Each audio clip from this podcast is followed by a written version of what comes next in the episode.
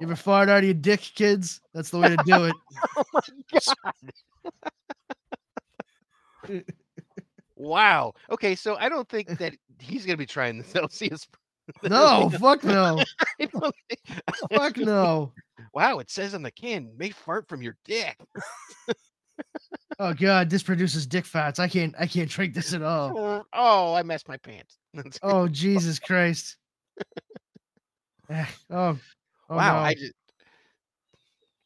yeah, it's it's not did great. you did you predict dick farts on your uh I didn't have that on my bingo card.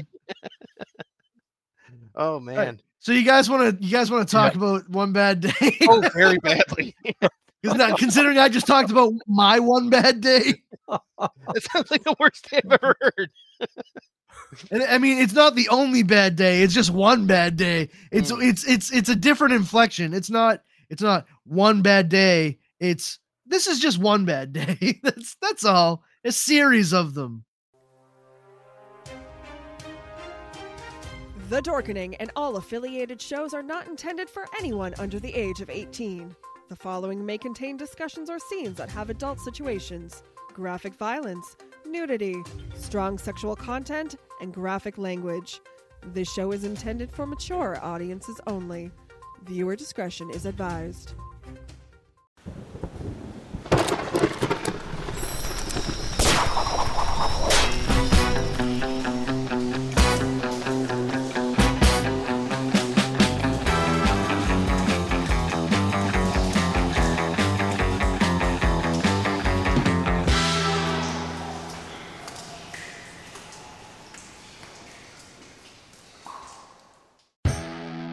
Kids, it's time to check out the Dorkening Podcast Network. With over 30 podcasts that encompass everything from horror to video games to comic books, and so much more, you're bound to find the shows for your taste.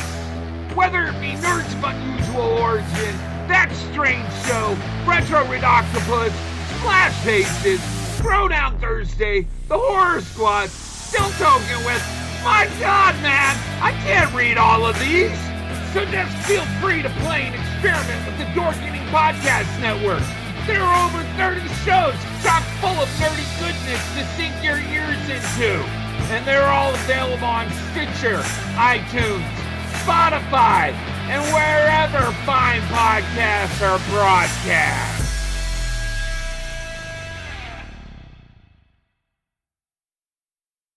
Dick fart. Uh, That's that's my name, Dick Fart. uh, okay, we'll cut on Dick Fart. Okay. uh, hey, I want to thank every. Uh, what, uh, yeah, never mind. Uh, You can thank him. how do I start this again? Hey everyone, thanks for tuning in. This is blah blah blah. Yeah, there we go. You might know me from such other podcasts as You might know me from other driver's education films as Alice's Adventures of Adventures Alice through the windshield Through the glass, the windshield decapitation of Lucy Leadfoot. The Uh, Erotic Adventures of Hercules. Stop the planet of apes! I want to get off. We're not Uh, helping. Hey, welcome to the Dork Knight. Uh, my name is Leo. I'm the monkey behind the keyboard here. Here's where we're going to be talking about Batman. Two of us absolutely love Batman, and then we're joined by somebody else. That somebody else being powerful Brandon. Two of us love Batman, and Brandon's here too.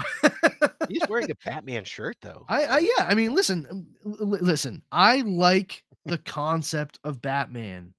I don't like a lot of the execution of the character in stories.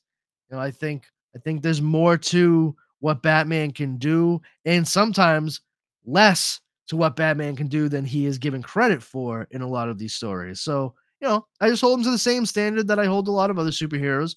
I just don't put him up on a pedestal. That's all. Okay. Mr. Justin Cooper. Total pedestal over here. Absolute pedestal. Um, I don't know what he's talking about. No, It's not. It- That's it- not the word I used to describe you yesterday. Oh, oh, never mind. it, it is it is funny because like I really relate to what Brandon's saying because if you go back to the early 2000s, uh, like the the Bruce Wayne murderer and all that, that's how I feel. I'm like, there's got to be something better than this shit, you know. So it's like, yeah, Yeah. I get it. Yeah, well, uh, Batman's definitely had his ups and downs, and like right now he's going through both. Uh, but we won't talk about that. Um, but uh, Good some- because I don't. I wouldn't know what the fuck you're talking about. you, you say always that like some I'm. nugget on us too, Brandon. He's like, Yeah, "Did you yeah, see like- this?" It turns out. It turns out Batman has two penises in the comics. Wait, hold on. I'm sorry, Leo. How did that not come up in the pre-show at all? well, it turns out he's he's a Klingon, but he's he's a Southern Klingon, so he doesn't have the ridges. But as we know, Klingons have uh, two penises. Do they? And two hearts. Yeah. The uh, that was uh, what Star uh, Strange New World. Okay, boys, we're here to talk about Clayface Batman One Bad Day. wow. Well, I'm just saying, like, we just spent we just spent like an hour and a half before this, just babbling almost barely coherently, stream of conscious geekiness. Yeah. And like we have we we we are in like minute fucking three of this show, and it's like Klingons have two penises. All right, no, I'm gonna nip it in the bud now. Batman, stay on target. Oh yeah, yeah, yeah. So uh, today we're going to be talking about Clayface uh, from the Batman One Bad Day series, uh, where Basil Carlo wanted to be a great- Basil. Basil. Basil is an herb.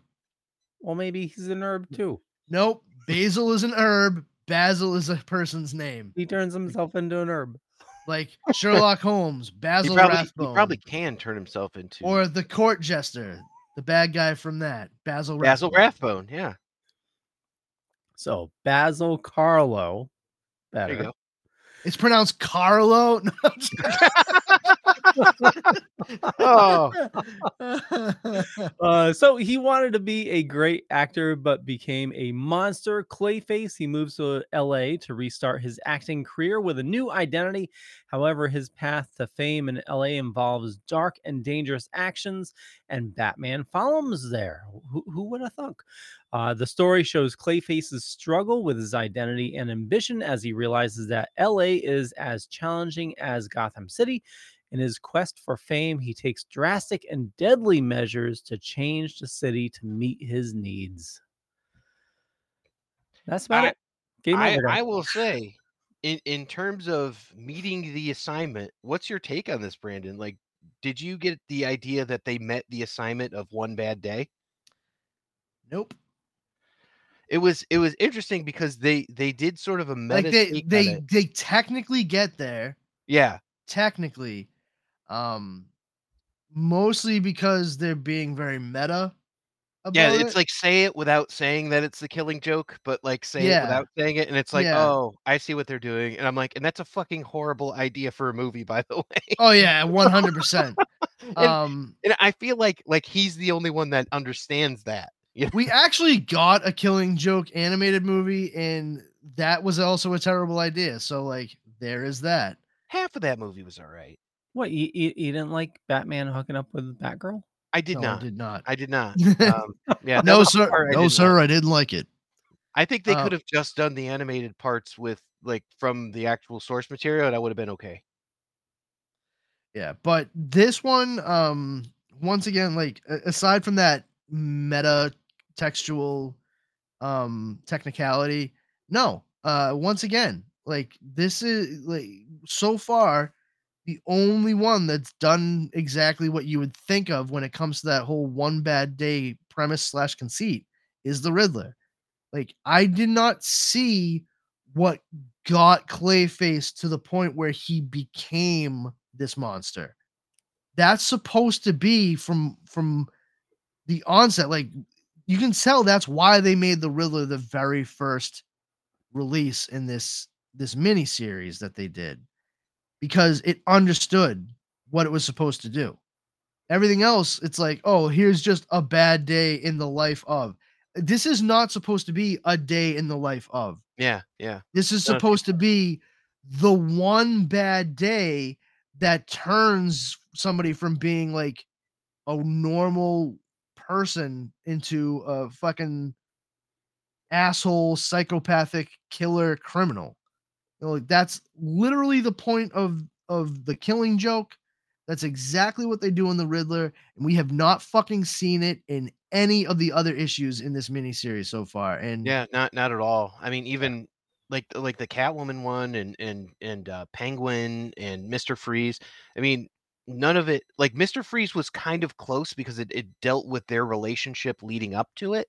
So that was probably the closest one. I think. yeah, but it's still it's still not like the turning point.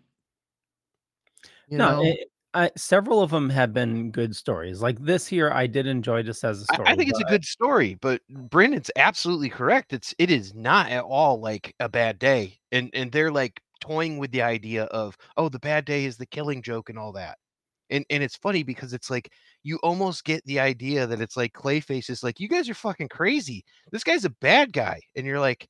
I don't know if if you guys got this, but it's like this reads differently after having watched all of Barry, you know, like like that's I haven't like- watched Barry, so Oh, okay. All right. So maybe uh, maybe this will have like a different sort of feel after you read Barry or after you watch Barry if you choose to watch it. no, But- no, it's it, I, it's on my list. I just wanted to wait until it was over. I didn't want to get into it and then have it get canceled. Like I, I, I get I get leery when people start talking up certain Oh, yeah, things, yeah.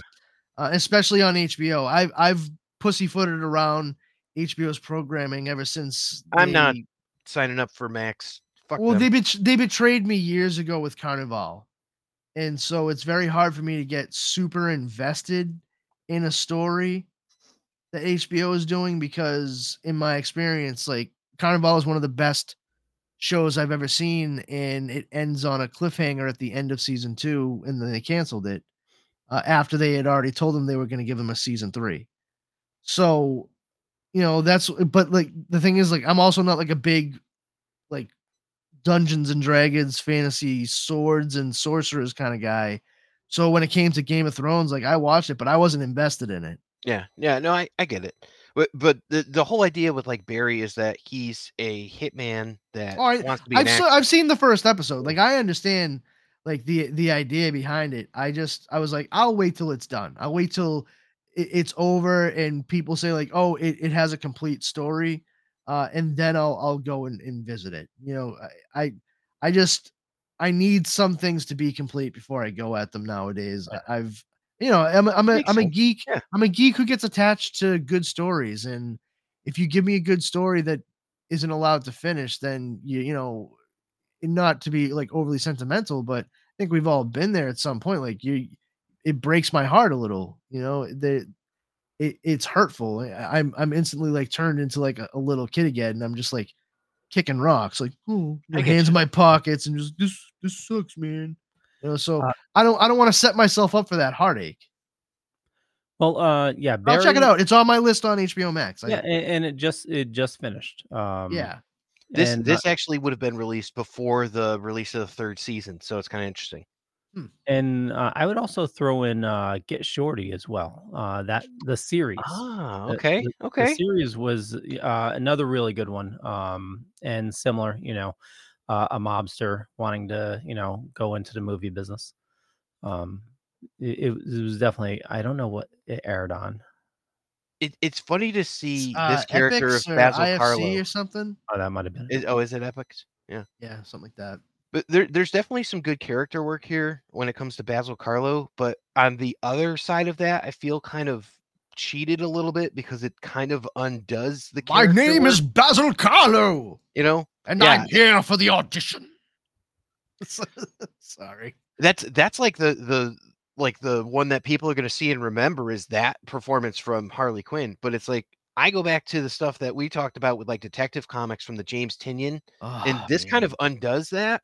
yeah, but it it's also really good character work for it's like if this is who he is now, I get it, you know, but it's not that's not that guy. So here's the thing. Here's the thing. This this right here is set in such a way that you could conceivably look at it as being before James Tynion's Detective Comics run. This could have been before Batman said, "You know what? Let me actually try to help Basil. Let me try to rehabilitate him instead of just throwing him into fucking Arkham." Hmm.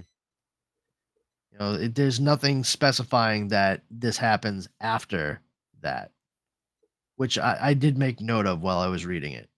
Um, that was like one of the few saving graces of how this was written for me, because I want to believe that there's there's a chance for for so many different people. Like I, I guess like sort of sort of the optimist in me, you know, the part of the reason why like I I gear towards Superman. It's like yeah, if I don't want to I don't want to just beat the shit out of somebody and and throw them, you know, toss them to the side. Like I want to help them be better. You know, I don't it's like the whole no kill rule like best explained by by superman you know i mean obviously batman follows that too but for a completely different set of reasons more just like i'll you know i won't be as bad as the people i'm trying to stop superman that's a minute part of it but it you know really comes down to like i if i do that this is where they end and then they never have the opportunity to have tomorrow to be better than they were today. You know, and and it was really refreshing in Detective Comics to see Batman sort of take on that idea of like, let me help these people who are troubled today to be at least somewhat better tomorrow, then maybe even better the day after that, and so on and so forth. That that rehabilitation is not something that we've seen in any other instance of Batman Yeah, and Basil's a very tragic character. Like his his whole origin was tragic. I think Basil and Cassandra Cain's relationship in Detective Comics, like their friendship, was like one of the most touching things I've seen come out of a, a Batman comic book in a very long time. Yeah, I, I really like that a lot. Yeah. You know, and it that's part of the reason why like I just I get so disheartened uh, uh, on occasion and it really bugs me that we just can't ever have progression and everything has to revert back to the status quo with new people coming on and, and this, that, and the other thing because there was so much good character work done in that that run that was just completely negated. And, and like it, it just makes everything feel like a waste of time when you when you get past it. You know, like I don't appreciate that. You know, and I, I was, and for me to say, like, I was super into it, I was looking forward to reading those books like every month or whatever when they were coming. I think at that point they were like every two weeks. But uh I was looking forward to reading Detective Comics, which at that point in time, even I was saying, to myself, like, this is fucking crazy. Like, I'm looking forward to reading Batman books. Like, that never happens. And uh, I should have, you know, once again, the eternal optimist, I should have seen it coming. I should have known. I, That's why we can't have nice things. yeah, and that's that's really what it boils down to, right? Like this is why we can't have nice things, fuckers. But So- yeah. So, so, uh, regardless, I, I, I'm sorry. I I, I digress. No, no, no. Uh, so what happened with that? The Tynion run. They they Oh. killed uh Clayface in it. So Oh. this this exact character, they killed it. yeah. So and, and, it and it's in Rebirth. So yeah, you know. and but also like in that run, uh Tim Drake, he, you know, Tim Drake is brilliant, a- and he pulls together his own personal resources and all of his brain power, and he creates a hub in in the the belfry uh in one of the one of the tower setups that that Bruce Wayne slash Batman has in Gotham City. They literally call it inside of the Batcave, it's it becomes the Belfry, and it becomes like a training facility and uh, uh surveillance center. And Tim Drake straight up is like, "This is the plan. This is how we protect Gotham. This is how we change Gotham for the better with what we do. So hopefully, we make ourselves obsolete. Like we do this, and if it remains effective for X amount of time, we're done. We don't need to do any more. We've won the war on on crime here in Gotham. And it they made up like a you know, never mind Bat Family, it was like Bat Army, Bat Police Force. It was Batman, Nightwing, Robin, Red Hood. uh, I mean, on occasion, not like Yeah, through and through. But um, Batwing, spoiler, um, Batwing, uh, um, Azrael. Azrael, Batwoman, uh, Orphan, Yep, Orphan. Clayface. I mean, it was it was a large number of them, and they were all working together and training together. Um, and you would see some interesting combos, like it, it, it was like training in pairs and triplets, and you know, not quite like a danger room setup, but you know, a- along the idea. Uh, and it was working. It it was it, it was like it's that progression I was talk I've I've always talked about. Like this is a logical progression. Like eventually you're gonna get somebody smart enough affiliated with Batman to say, like, maybe we're not doing this exactly the correct way. And that's exactly what Tim Drake said. He's like, you know, we need to work together, make this easier on all of us, learn how to work with one another, and then stop the bad guys and make sure that we're all holding each other to a standard.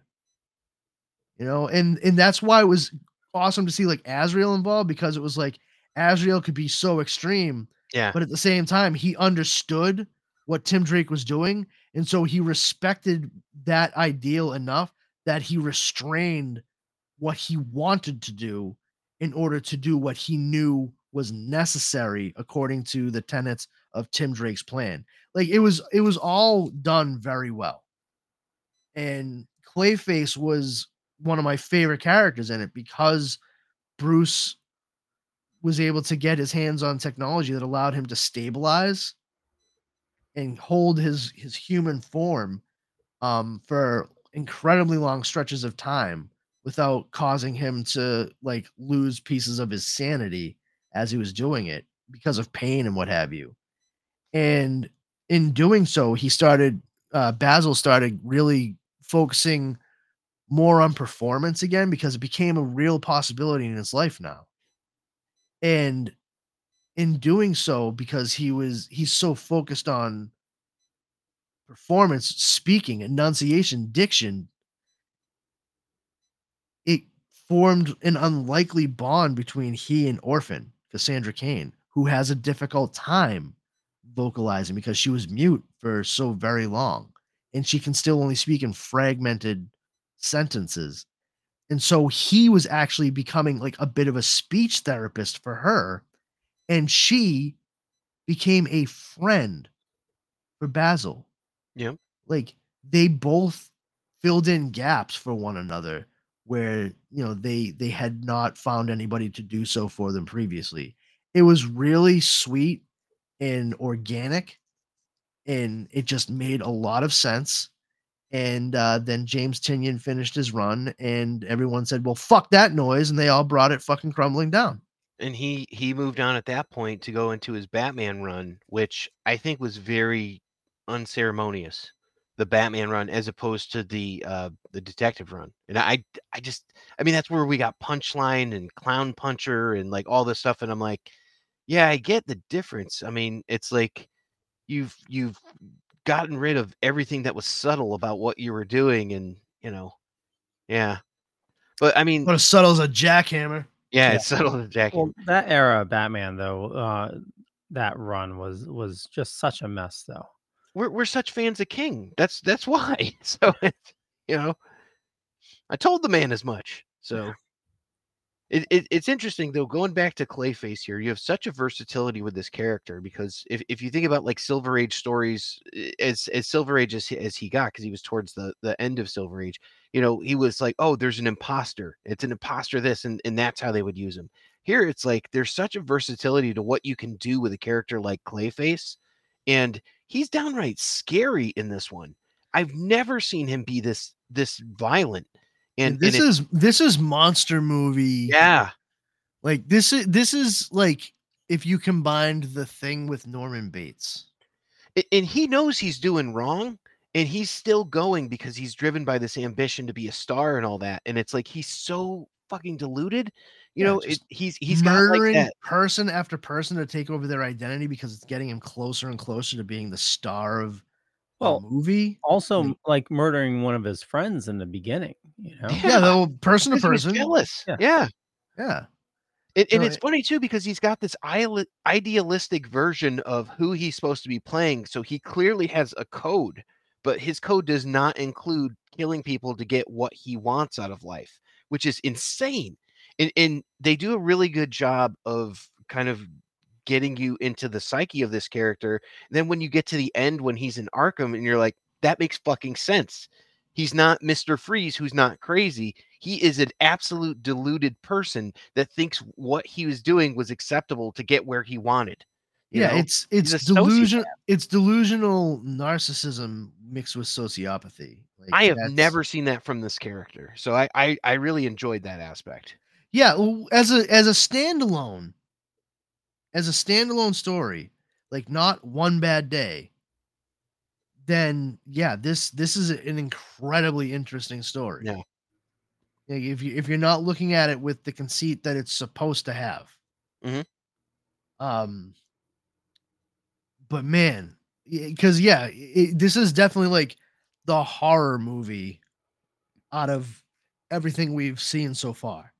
It's it's I- n- nice to see that they're capable of writing something like this, where it's like, oh wow, that is that is sick. You know, you're you're right. Like it's it's nuts. Yeah, and and this is exactly the kind of approach that they should be taking to Clayface if they introduce him in the MCU. I mean the DCU. Um he should be this sort of um this sociopathic narcissist who murders anybody that he sees as being in his way. Um, which the ironic part about it is like they were in my way, but it's like, yeah, but dude, you you took them over. Like as much as you saw them as an obstacle, you are you are for all intents and purposes them now. So where where do you fit in this? Like you've disappeared. We do you even know who you are now? Like there's they a even lot do of- like split, you know, where he's got Yeah. like uh, alternate personalities that he's unaware of when he's asleep. You know, I mean, I think that'd be a, a a bridge too far, just because then you start you start confusing the idea of of what he is and who he is insofar as like character representation. I wouldn't want to have like dissociative identity disorder for Clayface. I think having him be just an extreme narcissist, like American Psycho, oh yeah, yeah, yeah. so Oh, yeah. So into himself that anybody else it really doesn't matter. Like he can be nice and cordial but if you are remotely if you set one toe in the path that you know could potentially block him he will take you right the fuck out. And then of course you can even play into the, exactly like what american psycho is like how much of it did he actually do? Yeah, yeah, yep. like did he delude himself even further? Um i, I will say uh for for this for this thing though one of the things i thought was really cool was uh the way that they brought bruce wayne to la uh, did you guys catch that? Like why he was there? Well, he he told him he was there for a conference, right? I forget what the exact words are. no no no i shouldn't say not so much la but why he was like at the party like why he he actually went to go see that movie producer no Uh, I don't remember. they were going to be making a superhero movie Oh yes, the Gray Ghost. the gray Ghost. Oh, that's what that was. What? It, oh yeah. and bruce wayne was like i'm a huge fan of the gray ghost and i wanted to talk with him about it because i have some ideas and i just want to make sure that they do it right and i'm like bruce wayne is a fucking nerd. Like because i don't doubt for a moment. I i think i think honestly like bruce wayne being there at the same time as a disguised clayface that was happy accident. Mhm. that was happy accident. Bruce wayne was flat out at that party because he is a fucking dork who likes a superhero and he just wanted to geek out about a new movie with somebody who can control what happens with it. Like i get it like i think a lot of a lot of L.A. in in D.C. Do we? Like, I mean, no not not really at all. Like, uh, they have fictional cities across the. Coast City is really like the closest you get a lot of the time in California, uh, which means nothing to me because as much as I love the concept of Green Lantern and love particular Green Lantern characters, Hal Jordan is to me, and you and I have talked about this, Justin. Like Hal Jordan is the least interesting Green Lantern to me. Yeah, and I mean, Coast City's not really there anymore. So, Oh no, I think it's I think it's back. oh, is it back? Oh, yeah, it's come on. back. Da-na-na-na-na-na-na-na. Coast City is the reason that Hank Henshaw is one of the most notorious uh, DC villains ever. You know, I the idea- explained that to my wife like several weeks ago. Like I, I, I like that. That's just a random thing you said to your wife. Be like, so Cyborg Superman, aka Hank. I can't even remember how it came up, honestly. um, but I I broke it all down for my wife, and she was like, "Holy shit!" And I was like, "Yeah." Yeah, he's worse than the Joker. He's worse than like up. all these guys, and it's like you don't You even know what? realize. You know what it is? We were talking about Superman and Lois. That's that's how it came up Oh, okay, yeah. Because, um, have you have you been what? Are you caught up with Superman and Lois, guys? No, definitely not. I I need to watch the last season. You guys suck. All right. Sorry. I, I gave up every service that that had that on it. So All right, Well, um, I think Leo has put most of it on Pl- uh, Pluther. Pretty sure, yeah. Yeah. Um, but they have subverted so much expectation on Superman and Lois in the best way, like correct subversion. Uh, and in doing so, they've actually, in reverse order, given us certain things, um, without giving too much away. And I'm sure, like we all know certain things about the show at this point, anyway. Um, but you know, when you have the death and return of Superman, like the death of Superman, okay, you have Doomsday, then you have the reign of the Superman, and then you have the whole like return. Well, he, the the the fun thing about that is we they they went a fucking reverse order altogether, and we get three of the four oh, we get a John Henry Irons. Nice. Everyone thinks because you're a zombie, you don't know good coffee. Well, they're wrong. There's only one brew that gets my seal of approval. Deadly Grounds coffee is my guilty pleasure. The aroma is so intoxicating. It brings all of my neighbors out of the woodwork. Deadly Grounds coffee. Coffee to die for and zombie approved. It's good to get a little deadly. Use the front door! Oh, they're so disgusting. Are you a fan of the Teenage Mutant Ninja Turtles or the Teenage Mutant Ninja Turtle comic books? Then Epic Tales from the Sewers is a podcast for you.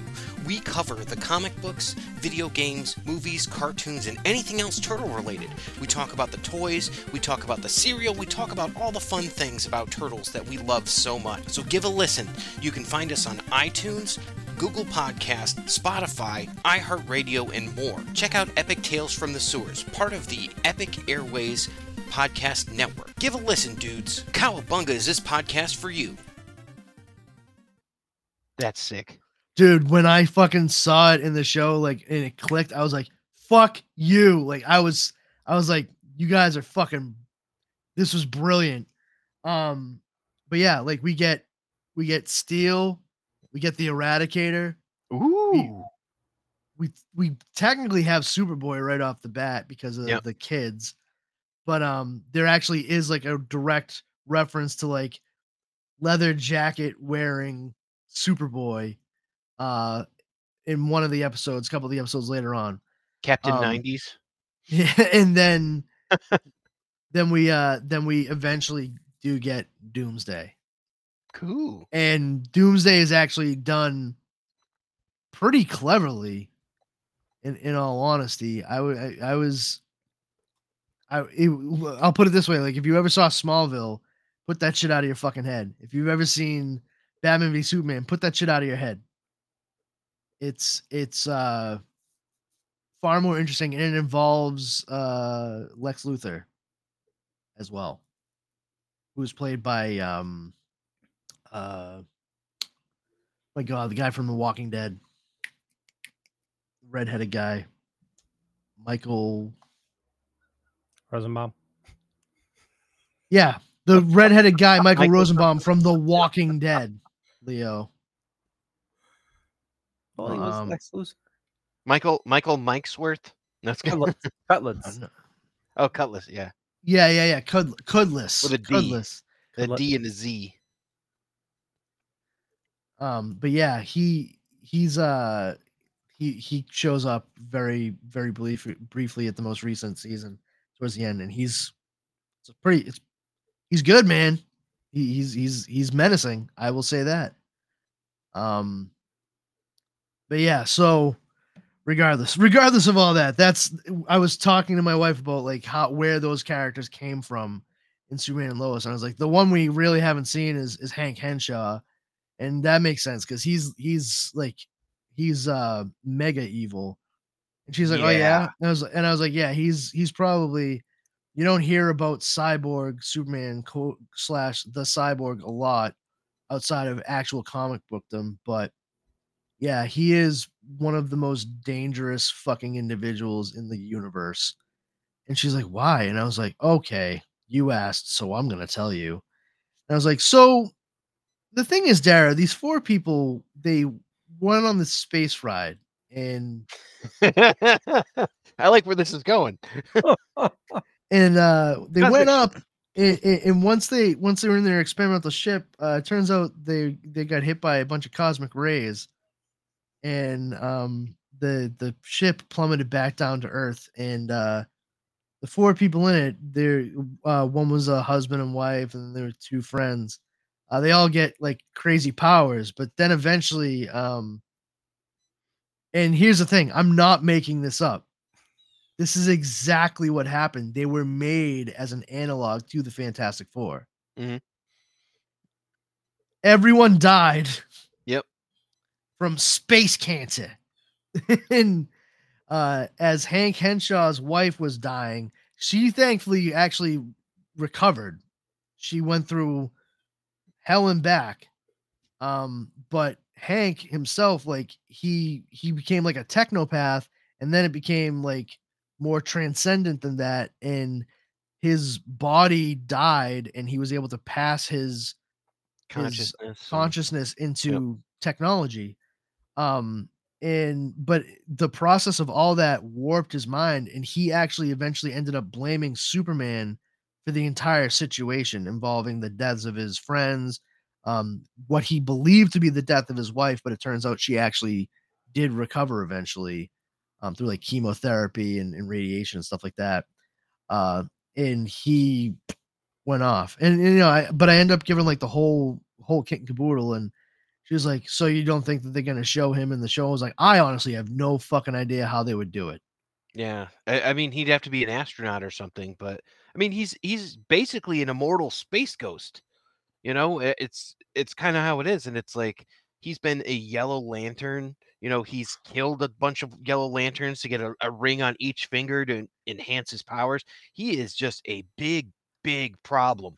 Like he, tell- he is at times like as dangerous as Darkseid. You know what? I, I'll tell you. I'll tell you right now. You know, thinking thinking about like Earthbound. You know, like Earth originated villains. Um, I, I you know what? Clayface. Like, oh, let me rephrase. I think it would be really insane to see four essentially immortal characters, villains, pull together and actually work as a team and embark on like a huge like conspiratorial deal um and and they come from a couple of different areas one would be cyborg superman Okay. clayface Yeah. vandal savage Yeah. and Ra's al Ghul So we we think Clayface is immortal though. Like that i would think be so the, yeah Okay, because I I I believe uh, a couple of them have died based on like either being diluted or something. So I I don't know if I buy his im- immortality. like basil carlo We've seen we've seen Clayface before like melt away into nothing. You know Where? from well in in the uh, animated series. You remember he Um, died? i'm talking about comic books Okay, well I mean talking about I, I i can't i'm not talking about animated series i'm talking about like comic books so um did he not die when Kate Kane shot him with that special bullet from the rifle too? Like i don't know i mean I know. I guess I'm splitting hairs here. Let's let's hear what your idea is. No, I mean, I mean, I'm just saying, like, I, I think, I think it'd be really interesting. You have, you have one guy who can control any kind of technology, one Mm. guy who's who's been around. It's sort of like Groundhog Day's explanation of God. Like maybe he doesn't know everything. Maybe he's just been around so long. you know, you have Vandal Savage, and then you have you know who's just knows the ins and outs and has seen societies rise and collapse, and just has this real megalomaniacal view of how human beings and psychology works. Then you have Ra's al Ghul, who has this huge network of, of killers and criminals. Uh, and, you know, that combined with Clayface, who can make himself look like anybody f- at any point in time. Yep. I mean, there's a lot of crazy fucking shit that you could do with that. And imagine, imagine it being like a, a Superman Batman story that, you know, spills over and, you know, you could have like a whole sort of uh, you know like have have an approach that like what Brad Meltzer did with with Identity Crisis. I fucking wish. I wish we could get that level of writing again. I think we could. You know, you just have to have people who are willing to take risks and and not simply maintain the status quo. Yeah. You know, like uh, um, you could make you can make Clayface a real serious threat throughout the DC universe. Yeah. Instead of just being stuck in Gotham and Arkham Asylum on a regular basis. Beaten by a dustbuster. Yeah. Essentially. go. I mean, or it was or or do we want to say it's like a trap uh from Ghostbusters? Yeah. Uh, I would say a trap from Ghostbusters. That was Yeah. my first thought. And he had that with him. you know, it's just on the belt. Yeah. So I mean, I do I do think it's great that uh you know we got Batman showing up and uh we we we get him quoting uh Metallica. You'd say for whom the bell tolls. Like, Nothing else matters. oh, there you go. Okay. Yeah, for whom the bell tolls. He says he says it just like James Hetfield too. Yeah. Clayface, for whom the bell tolls. Uh, I just have to say, I, I love the art in this. Uh, and speaking Definitely, of Green Lantern, it's uh, uh, Xermanico, uh, who's currently doing Gesundheit. uh, going doing Green Lantern right now, from what I understand. Oh, okay, cool. Uh, and the uh, writers were Collin Kelly and Jackson Lanzing. And Yep. I'm not sure what they're working on. The art, sure. the art's really, really good. Um, the face work that they did is like pretty spot on. Like especially talking about like actors and all that. I think that was like some really good expressions.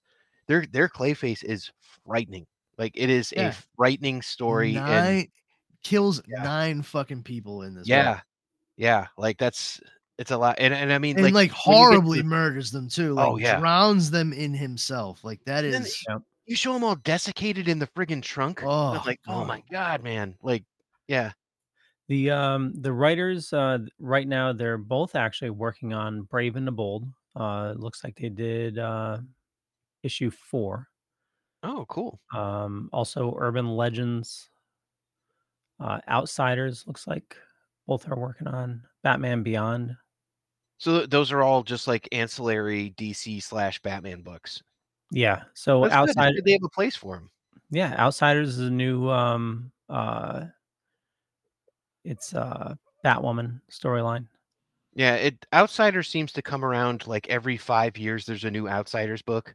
Yeah. So or or Outsiders from uh the Young Justice. You know, so it's it's one of those concepts where it's like we can't do things from inside, so we're gonna do it from outside. It's like okay, thanks for the fresh concept.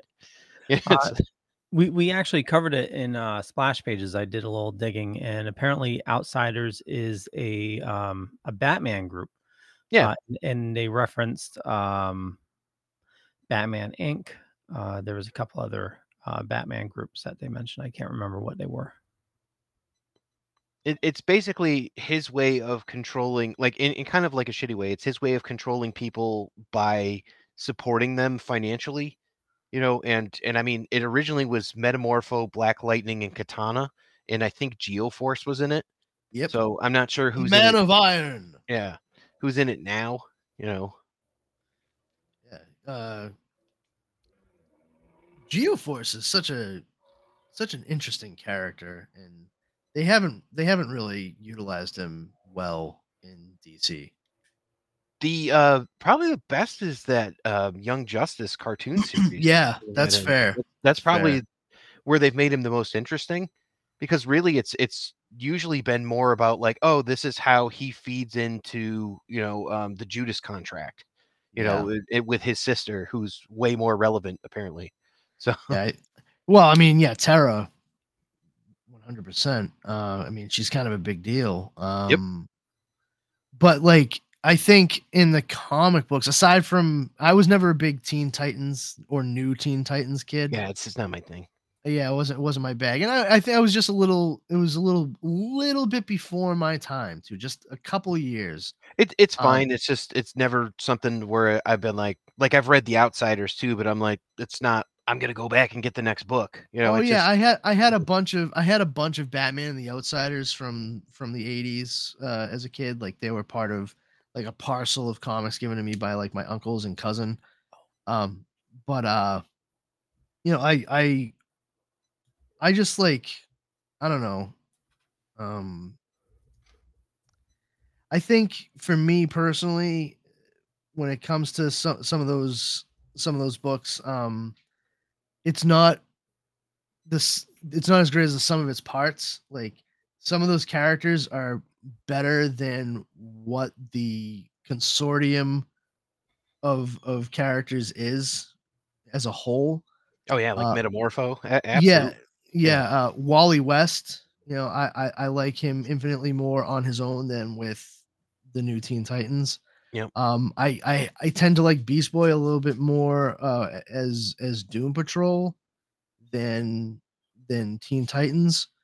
Um, I uh, I mean I've always leaned a little bit more towards weird anyway, but Batman and the Outsiders, I was always intrigued by as a kid because like it, it always seemed like why does why did I never hear about this group being mentioned? Um, and later on, that was that became like my one frame of reference truly when I read JLA The Nail by Alan Davis, Mhm. The Elseworld. Mhm. Uh, because if I hadn't, as a kid, read, you know, several different Batman and the Outsiders books, I wouldn't have had the the just like the base knowledge of who he was in JLA the Nail. Like that, Yeah. that would I would have like, what they just make this fucking character up for this? Um, That is Which- haunting, haunting artwork, by the way. To this day, I see that in my mind. You know, you talk about body horror, and that's literally where my mind Ugh. goes. It's it's tough to look at, man. Uh, yeah, no shit. You crypto, want- poor crypto. Oh, sorry. Uh, actually, I, I thought of you, Brandon, uh, when I read it. Um, the first Outsiders. I just had to double check. Uh, I think you you might like it because they do a crossover with uh, Planetary. Okay. Wait, Uh, yeah, uh, I guess one of the new characters is from Planetary, and they find a book at the end. wait, hold on. What are you talking about? Is this is this new? New, brand new. Uh, the issue just dropped, I think, last week. Who's the Outside- character from Planetary? Is it Jakita Wagner? Wagner? Uh, who is it? Is it a Um, woman? no? Uh, the drummer. The drummer? Yeah. Damn. Really? Yeah. I mean, I kind of don't like that, but okay. I mean, I'll check it out. We had Uh, a big conversation about big game, so it's like Uh, yeah, no, but I don't I, like mean, that, ha- but I'm reading it. but have you have you but have you read Planetary? No, no, I I actually asked for uh for Christmas the planetary omnibus. Yeah, we're so- we're we're gonna get to it for for Comics Paradox, but like it's it's only like 27 issues long, but it took like a decade to to come out. Um read read the series when slash if you get it, and then tell me if you think just on that level you are you think it was maybe a good idea to put the drummer in a new comic book. I'll just I'll just put it that way. Who's who's writing it? Do you know, Leo? Like who's the uh, writer? Uh, I'll find out. Is Batman involved with this new Outsiders? Uh, it's Batwoman, drummer, and there's one other character. Not Okay, Adriel or so Catwoman? is Batman involved with this new Outsiders? Uh, Thank she's you. on it. Yeah, No, she's no, on the uh, so- yeah, so she's like, uh, she's kind of upset with everything that's going on with Gotham War, so she decided to like just beat feet, and uh, so she's like off on her own now. But uh, I'm mad at her anyway. in regards to uh Clayface. so I mean Batman shows up and has like a, Oh. a It's it's the same people, uh, duh, uh, Jackson. It's the same people that did this book. Oh, Oh, no shit. shit. Okay. Well, that's how it Oh, came up in the first place, interesting, isn't it? man. interesting. Um yeah, I I did appreciate that uh this big throwdown between Batman and Clayface before Batman is able to contain him to bring him back to Gotham and put him in Arkham. Uh it's not just like a throwdown, knockdown, drag out fight that that they're having, uh, but it's taking place in a torrential downpour, which greatly it works greatly to Batman's advantage because it helps to break apart Clayface into a smaller, much more manageable form for him to be able to take a hold of and bring back and contain. hmm Um, and you know, of course, Batman throws throws some serious shade at, at Basil the whole time. He's like, you know, he's like, You're wrong. I'm everyone. I'm anyone. And then Batman says, which means you're no one. I'm sorry, I'm going to do the Alan Tudyk Clayface voice whenever I see him speaking like that. That, that's one of those things that's so hard to get away because that's such an iconic performance and it's so silly. But it's like, yeah, this is the dark side of that flipped coin, you know? Oh yeah, it's it's it's great. Why did you have to bring the rain? I'm not going back. I'm not going back. Oh, sorry, that's King Candy. Yeah. I'm not going back. You hit a man with glasses. It was well played. Have some candy. You're not going turbo, are you? You're not going turbo, are you? Because if you are, you got another thing coming. the key to doing King Candy's voice is to do an impression of the Mad Hatter from Alice in Wonderland. Oh yeah, like going going way back. I actually just did a deep dive into that actor. That's that's what Alan Tudyk's doing with that voice. He's just doing an impression. Is You need a gold coin to enter the wraith, which you should have gotten from your previous winnings from winning a wraith, which I have. Uh, is Resident Alien coming back soon? Uh, I believe, you know, relatively soon. They they are doing another season. Um, so there is that. Uh, I would imagine that this is probably going to be the last season. Um, but that's fine. You know, I don't need it to be something that's dragged out for a long, long time. Three seasons, that's that's good. Uh, you know, especially especially considering how busy Alan Tudyk is on a regular basis. I mean, the guy is just he's been showing up everywhere doing more voice work than you can shake a stick at. Know, good for him. You know, he's he's an incredibly talented dude, which like I'm still blown away by by the whole peacemaker thing with Alan Tudyk. That that just tickles me something fierce. I don't know. You guys know? Do you see the video that he did? We we've talked about this before. Yeah, did you yeah. see the uh, video he did where he did the dance? That was pretty. Well, that's cool. that's what I'm talking about. Yeah, it turns out his wife was the dance choreographer, and so she actually had him mask up and learn all the moves. So she she actually took sample videos of him with what she had in mind and sent them to James Gunn. And this is before you see like the actual video of him dancing around like on set. Um, she sent them to James Gunn, and James watching them, and he's he's just like, "Wow, okay, this is interesting."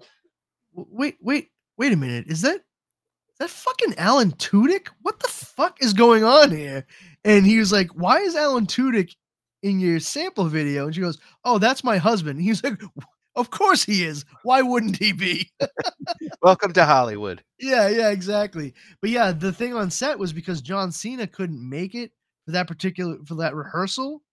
So because he knew all the dance moves, his wife asked him to and James Gunn asked him to stand in for John Cena. So that way they'd have a body there that knew everything that was going on and they could continue with everybody else getting their stuff down pat. Get the blocking all squared away. I thought that was that was pretty cool. And it just shows once again how friggin' talented Alan Tudyk is. Like Oh, I would absolutely. I would cast that guy in anything in a heartbeat. So do you hear Alan Tudyk's voice in this Clayface, or do you hear it as Ron Perlman from the animated series? Because I, I hear I, I hear Alan Tudyk, but I actually I actually think of it like um a, a more serious take on the bravado than what we've gotten in in Harley Quinn. more like his Joker or his Mister Nobody, maybe. I still think he would talk like this. It would just be a lot more menacing. You know, think think think more Hannibal Lecter. Okay, I'm thinking it. Oh, there you go. That's that's that's where I, I this is where I leave you. like, I, you know, So just let's, have let's having a, uh, having gravitas, but without being, but without going, uh, you know, past the line of of becoming goofy. Greetings and shabibans. We are the Retro Reductibus Cephala Podcast, a long form bi weekly show that celebrates all the things that made growing up awesome. Well, that sounds good, but I don't know what all those words mean. I think what Parasite seems trying to say is that on Retro Redoctopus, we explore a range of retro goodness, from toys, video games, and movies, to cartoons, and even snacks and school lunches. Oh, And we do it all with a positive spin, a slew of killer guests, and some very adult language. And you know what else is cool? no. This crazy show is part of the Dorkening Podcast Network with new episodes every Tentacle Tuesday. What's that? And if waiting two weeks for a new episode gives you a sad, know that we drop bonus episodes all the time, like the off format Crow's Nest and an interview series we call The Brig.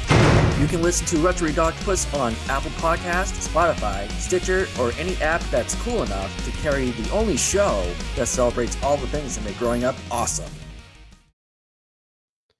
Let's let's talk about where you guys think this ranks in the list of what we've read so far and what you what you thought because it seems like we all like it i absolutely agree that it does not fit the assignment but it has like its own sort of vibe going on which is similar to the mr freeze one i thought um what what do you guys think I really liked it. I thought it was an interesting study in the psychology of the character. The, like I said, the the narcissistic sociopathy.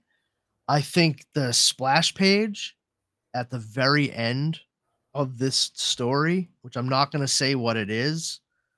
Um, oh yeah yeah absolutely I read it. think it's yeah it's incredibly effective and it it's one of those things where it's dark. It, it even almost borders on like Lovecraftian, but at the same time, and this is where it hooks me. You know, just the I I I don't need everything to be bright and shiny, but I do. I am a cautious optimist. It gives me hope even though it seems to be a very bleak scene at the end there uh, because if he's doing that that means he feels guilty absolutely yeah and it's so important that he feels guilty because that shows if he feels guilty he can he can feel like he could be, redeem himself that he could be rehabilitated. You know if he if he knows how wrong it was and he feels how bad it was then he can be shown how that can't ever happen again. You know and i'm not saying like put him back out into society in gotham city but like it's just instead of wallowing and not being assisted like that shows me that he can be helped. Well they, they Um, were going to actually offer him the district attorney spot uh from arkham.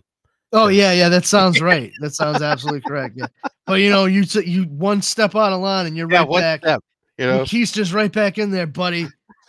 Uh, but uh but like no, I I I really enjoyed the story for what it was. Um, I like the little touches, the the little nods and winks that we got for the Killing Joke itself, the Gray Ghost, which um, all three of us and anybody else listening knows, like it's that's a deep cut animated series reference um, because they had to come up with a movie hero that Bruce Wayne was excited about seeing as a kid to, with his parents, uh, and they couldn't use Zorro in the cartoon. So the Gray Ghost became like his go-to hero character. Um, and they did a whole thing in the animated series with the the actor who played the Gray Ghost and how Bruce had loved it as a kid watching the serials on TV and, and everything. Um, was it Adam West who did the voice of the Gray It was, Ghost? I think so. Yeah. Yeah. and um you know and it was all very well done and since then because of the animated series the gray ghost has this sort of um spot in a lot of dc slash batman fans uh purview like we understand the the reference of it why it exists what it is uh and it's just a fun thing but you don't see it really get touched upon in the comic books at all. Like even to this day in the comic books, we it's it's he went to go he he went to see Zorro. Like yeah, yep. That's that's how it's been forever in a in a day. Um I think but to ha- in in the uh, uh, the Harley Quinn story, they go into Gray Ghost uh, quite a bit. yeah. So it, it was just it was really cool to see to see, you know, these these things touched upon. Um I I really I really enjoyed that we we got like the the killing joke the whole story of the joker and and to your point earlier you know how basil was trying to say like no this guy is is bad news like you you got to stop treating him like he's the hero he's the villain um but i- i- ironically while he is murdering people left and right to try and work his way up the hierarchy in hollywood um and it's also like a bit of a commentary on how it is in that town. y- Oh, you know, sure. ju- Yeah. you know, one hundred percent. Oh, But as got one of those actors. But in in Yeah, insofar as how this relates to the idea of just one bad day away from being the bad guy, no, this is this is a day in the life of, not one bad day. This is this is one of a series of bad days that Clayface has had. And tha- that's the reason why Batman comes at him with extreme prejudice because he knows exactly who Basil is, what he's capable of, Oh, because yeah. he's done horrible shit like this in the past.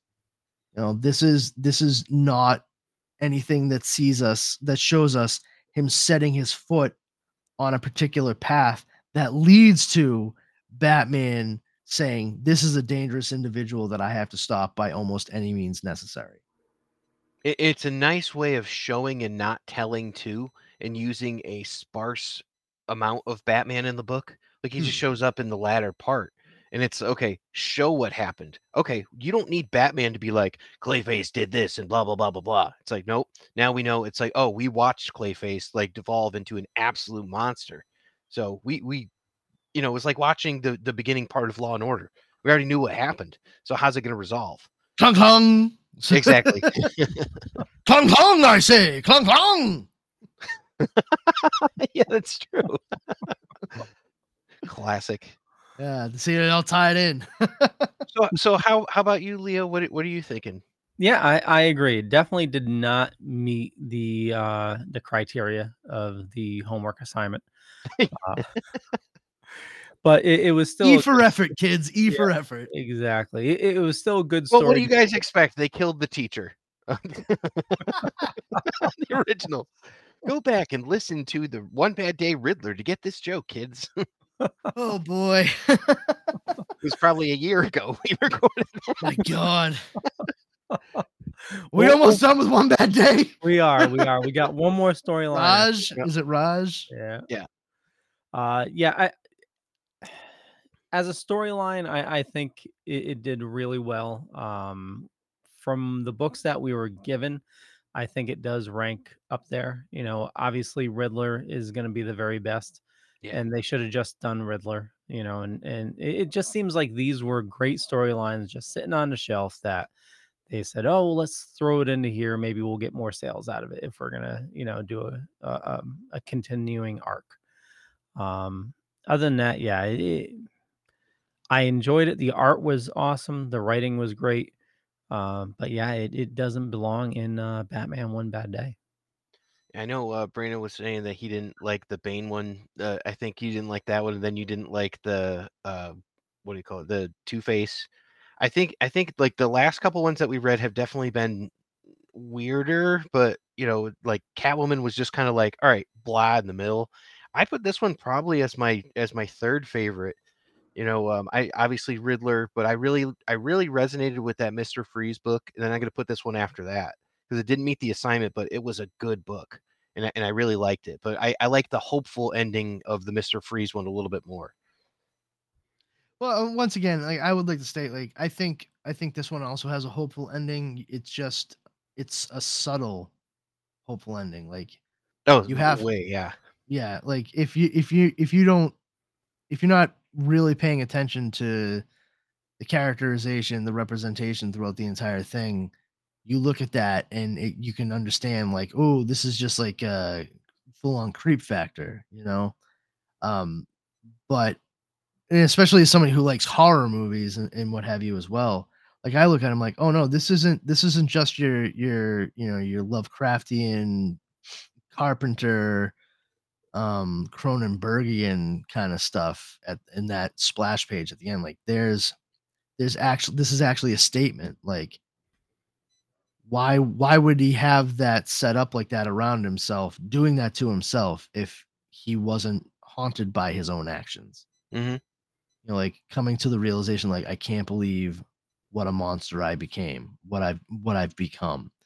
Um, I I would put this up there. Honestly, for me, this is probably my second favorite. Your second like, favorite? Yep. yeah, after Riddler, just because of the standalone story as it is. You know, if it if they had nailed like the the assignment of one bad day, this could be on par with, if not better, than the Riddler. But Yeah. Yeah. you know, like if this had been at the beginning of his career, like if they had shown it like shortly after he had his accident and he realized what he could do and he was using it to try and finally get famous in Hollywood and that whole thing with Batman was like he he it was like his first real encounter with Clayface then yeah this would be like tied for number 1 easily.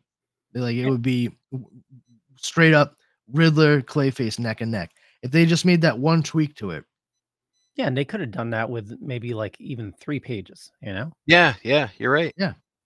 Well, I But mean, I don't, I don't agree that it would be as good as Riddler because I think Riddler was was Well, I'm I'm saying overall. I'm not, I, I'm not saying like just three pages. No, no, no. If they had changed it, Yeah. all together as like this was his venturing out, utilizing this accident that happened to him, and not realizing it was driving him insane at the same time, and and forcing him to a point where he thought he needed to kill these people. Like that that would be his one bad day and it depends on how they executed it i think if that's how they went about doing it with this team it would have been just as good as the riddler okay. Well, and and I say three pages with you know thinking of the whole storyline. You know, it could have been very easily you know just uh, introductory shot in the beginning. Uh, you know about him with his accident, and then you know him trying to make it in the uh in Hollywood, and then just snapping, and then just going on a killing spree. Um, and then Well, he was with trying to make it in Gotham, right? Like like that's the that's how it started out because he he said he's he did most of his stuff in Gotham. Yeah. So you know this was him venturing outside of his uh you know world. yeah a- a- and and that's that's all fine and dandy um but you could st- you could still have have had it take place in la like he it could have been like because everyone knew what happened to him in gotham Mhm. that he he left gotham you know and that's why he was like i need to make a name for myself here on the west coast It blew my mind that she knew exactly who he was too. You know, like like you know this waitress and all that. I was talking to her friend and she's like, "Clayface, you're Clayface," and I'm like, "Oh shit, she knows." Like everybody knows. Like like you're infamous, man. You're so famous. You're i think it infamous. i think it means more than famous oh, okay. That's a, a Three Amigos. A sweater. But yeah, I I I put it up pretty high, which you know, Riddler at this point is is you know a class away from from the rest of them. Like Riddler, it, it's the actual thing it's supposed to be. So right now it's all riffraff, and we're we're just trying to like make some kind of sense of it. Um, I, I think I think we've gotten some real garbage takes on what this should have been for for some of these characters. Two Face is the worst. Two Face is the worst just because it's terrible. Um, followed followed not like followed next by Catwoman, not because it's terrible, but because it's boring. Oh, okay. So so you're putting Bane above Catwoman then? Because I thought you hated Bane. Uh, I I I did not like Bane, but uh, You had the most fun doing Bane. I yeah, I had Okay, all fun. right, that's I had, fair. I had a had fun lot of with fun. it. Yeah. Um. Now and, you know, apparently I'm a wrestler. apparently I'm a luchador now. Hmm, at least I have a mansion. But uh, I will. I am the it pasta. no- I am the pasta maker.